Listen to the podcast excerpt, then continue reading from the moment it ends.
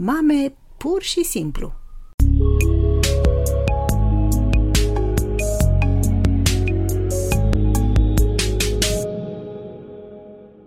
Bun găsit, draga mea!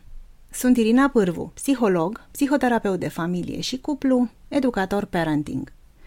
Discutam acum câteva săptămâni despre atașamentul securizant, despre legătura strânsă care se formează între părinte și copil atunci când părintele este implicat profund în viața copilului, când răspunde nevoilor sale emoționale. Există însă și părinți care nu reușesc să construiască o astfel de relație cu copiii lor, nu fiindcă sunt părinți răi sau rău intenționați, ci fiindcă ei înșiși au avut o copilărie mai puțin fericită. Dacă vrei să evaluezi rapid felul în care te raportezi la nevoile emoționale ale copilului tău, iată niște întrebări ajutătoare. Cât de atentă ești la nevoile emoționale ale copilului tău? Atunci când el este trist, necăjit, vine la tine să-ți spună cum se simte? Te prinzi care sunt nevoile lui? Ești dispusă să-i oferi alinare, indiferent cât de copilărească sau lipsită de importanță e situația neplăcută în care el se găsește? Ai trecut tu însăți în copilărie printr-o traumă sau trăiești în prezent traumă? Dacă așa stau lucrurile, e posibil să fie absorbite de tine însăți. Și din această cauză să nu poți răspunde așa cum trebuie nevoilor emoționale ale copilului. Gândește-te bine cum ai răspunde la aceste întrebări, fiindcă ele surprind câteva aspecte importante ale construirii unei relații bazate pe atașament dintre tine și copilul tău. Părinții care inhibă, ignoră sau chiar pedepsesc nevoia copilului de conectare emoțională vor dezvolta în copil un stil de atașament evitant. Dacă procedeze astfel în scurt timp, fiul sau fica ta va învăța să-și minimizeze nevoile de atașament și se va întoarce către lumea interioară pentru alinare. Așa ajungi să crești un copil care nu își va mai comunica nevoile emoționale, va tinde să le inhibe și va evita apropierea de ceilalți în timpul copilăriei. Bineînțeles că și atunci când va crește, adultul respectiv va continua să-și nege și să-și submineze propriile nevoi de atașament, menținându-se la distanță de ceilalți. Copilul care vine dintr-o relație caracterizată de atașament evitant învață să-și evite părinții, iar evitarea aceasta devine și mai pronunțată după o perioadă de absență a părintelui. Pentru el, diferența între părinte și un străin oarecare e destul de mică – Copilul ajuns adult va avea dificultăți în a construi relații apropiate. Nu va investi prea mult suflet în relații și nici nu va suferi prea tare atunci când o relație va lua sfârșit. O astfel de persoană va evita intimitatea petrecând cât de multe ore poate la serviciu, de exemplu. Mai mult, studii recente arată că adulții care au un stil de atașament evitant preferă relațiile pasagere – nu reușesc să-și susțină partenerii atunci când sunt într-o relație. Nu pot împărtăși emoțiile lor și nici gândurile acestora. Știu că îți dorești tot binele din lume pentru copilul tău. Atunci, sprijină-l. Arată-i că îi accepti și că îi înțelegi emoțiile.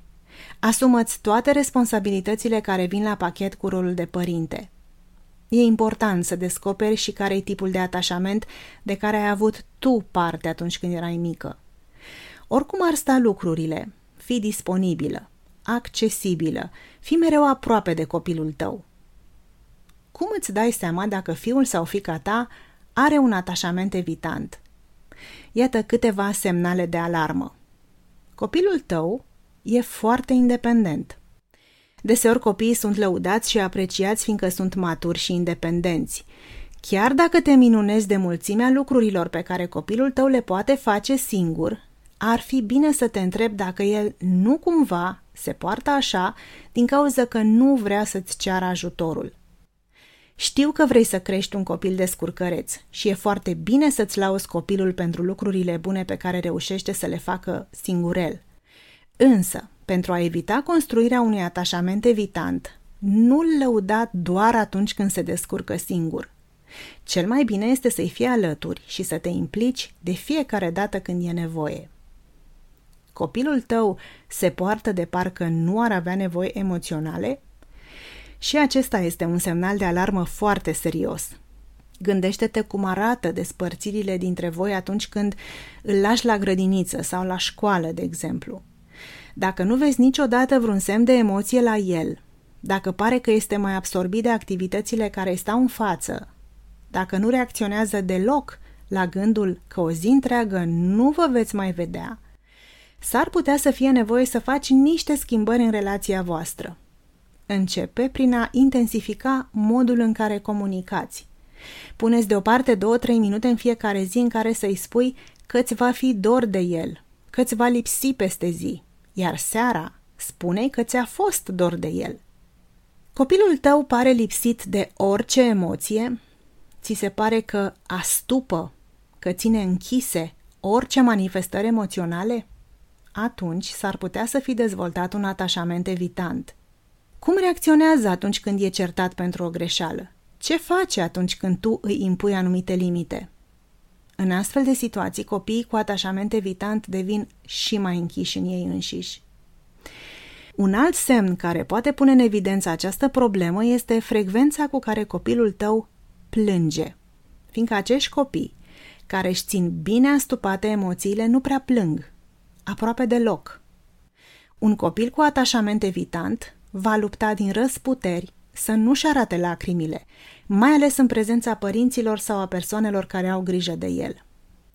Da, știu, cuvintele e ok să plângi par deja un clișeu. Copiii au însă nevoie să știe de la noi că sunt acceptați, că sunt iubiți, chiar și atunci când plâng. Nu folosi deci niciodată expresii de tipul bărbații nu plâng niciodată. Nu-ți țironiza copilul atunci când va lăsa să îi se rostogolească lacrimile pe obraji.